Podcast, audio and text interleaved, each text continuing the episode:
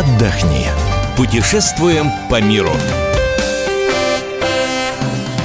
Мы приветствуем всех любителей путешествий. С вами Ольга Медведева. И сегодня вместе со мной Александр Рогоза, журналист «Комсомольской правды». Саш, привет. Привет. Мы сегодня про- поговорим про Марокко. И не случайно. а, Скоро уже начнется сезон отпусков. Многие к этому готовятся.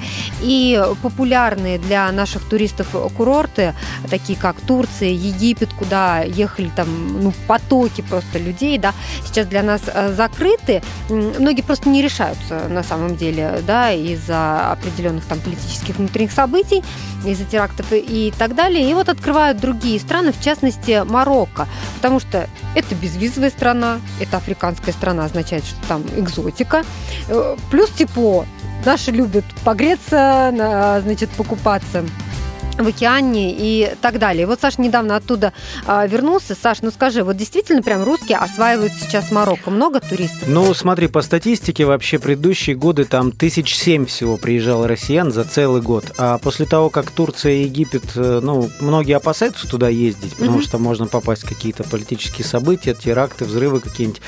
В Марокко начали ехать за прошлый год, по официальной информации, уже 60 тысяч, то есть Ну, почти прям в де- разы. 10 раз, да, практически. А за вот э, нынешний год они собираются принять уже 100 тысяч. Ничего себе. а, россиян.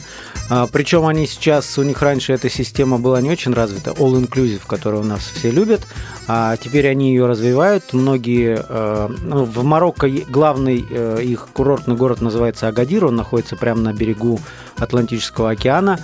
А, И надо сказать, что Марокко страна, да- даже зимой туда интересно ехать, потому что там э, из 365 дней где-то ну 320 дней соль- солнечных. Ну, то, о чем То- я как то раз есть, говорю, что Да, да. зимой где-то ну, пл- плюс 20, даже выше. Хотя местные считают, что прям холодно, но для россиян...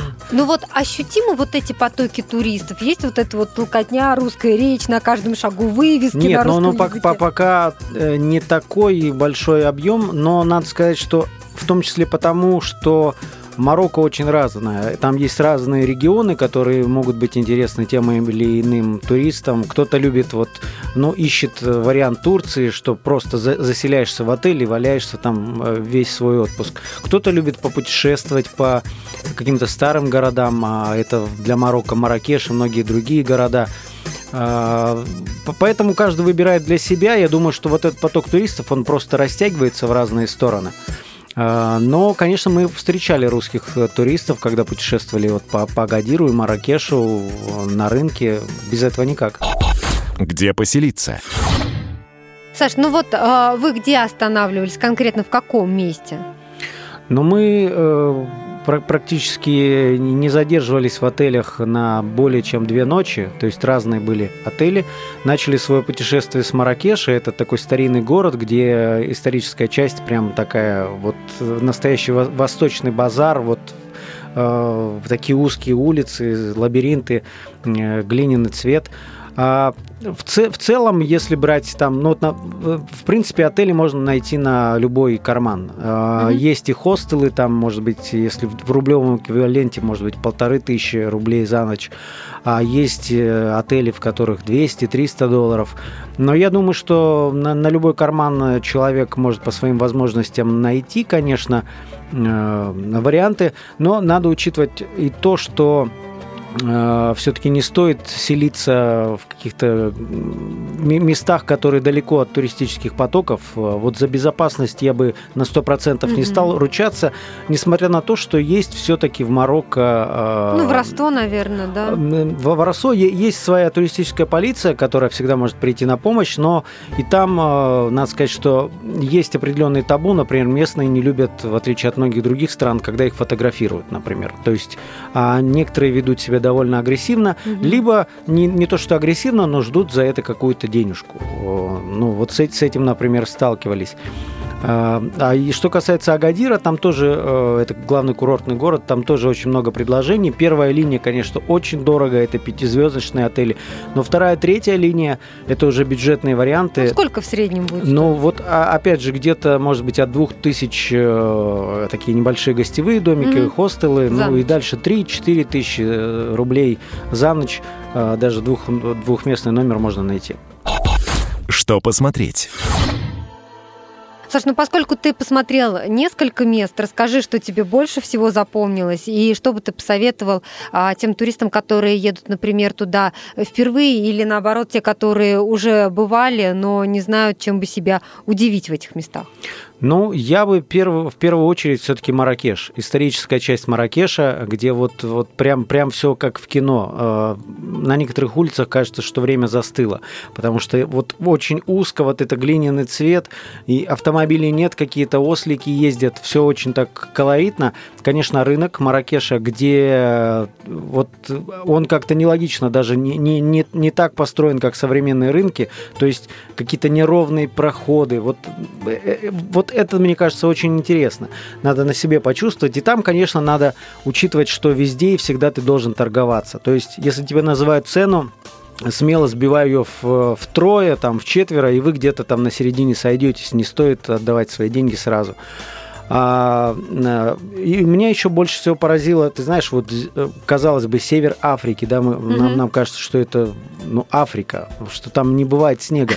Но когда мы переезжали из Маракеша в следующую точку, город Уарзазат, мы оказались в настоящих э, снежных горах. Да ладно? Да, серьезно. Там есть два горнолыжных даже курорта, которые несколько месяцев в год работают. И для меня это было вообще потрясающе. Самая классная картина, такие прям заросли кактусов в снегу Э, э, это, это вообще потрясающе. И там есть остановки на этом маршруте, где можно э, все это пофотать.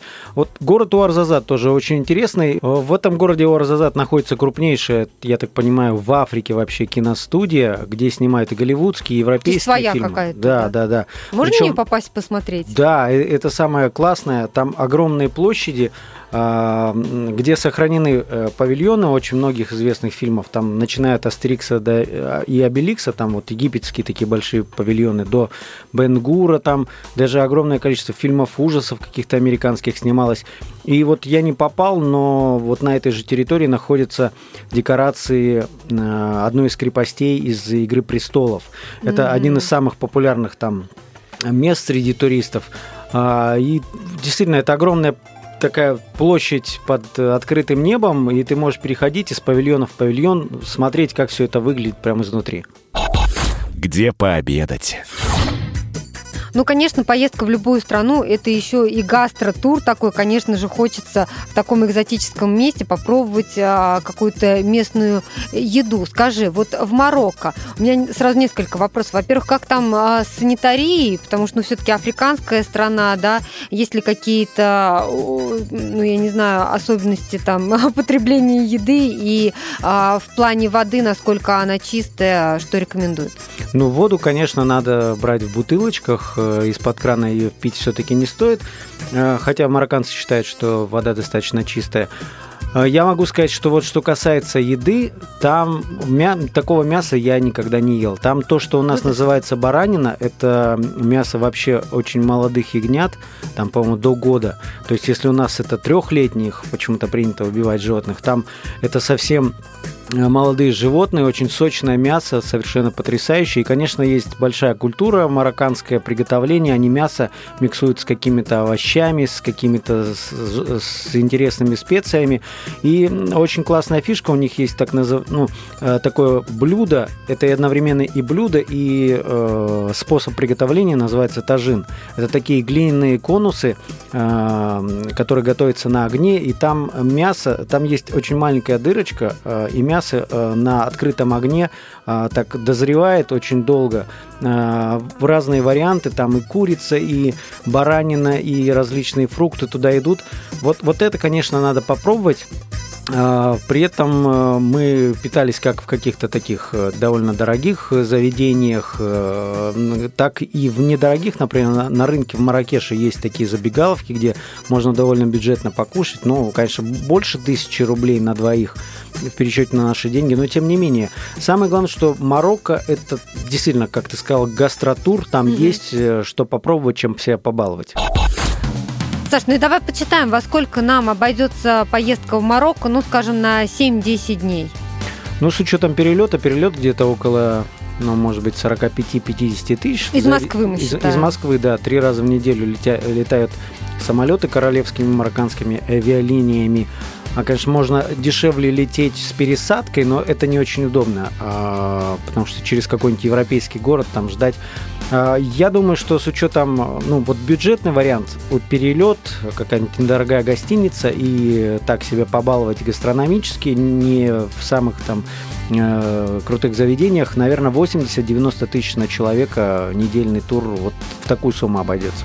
Саш, спасибо тебе большое. Напомню, что Александр Рогоза, журналист «Комсомольской правды», был сегодня у нас в студии, и говорили мы про Марокко. Ну а информацию о других местоходах вы найдете на нашем сайте fm.kp.ru. Мы выбираем для вас лучшие туристические маршруты мира. Отдохни. Путешествуем по миру.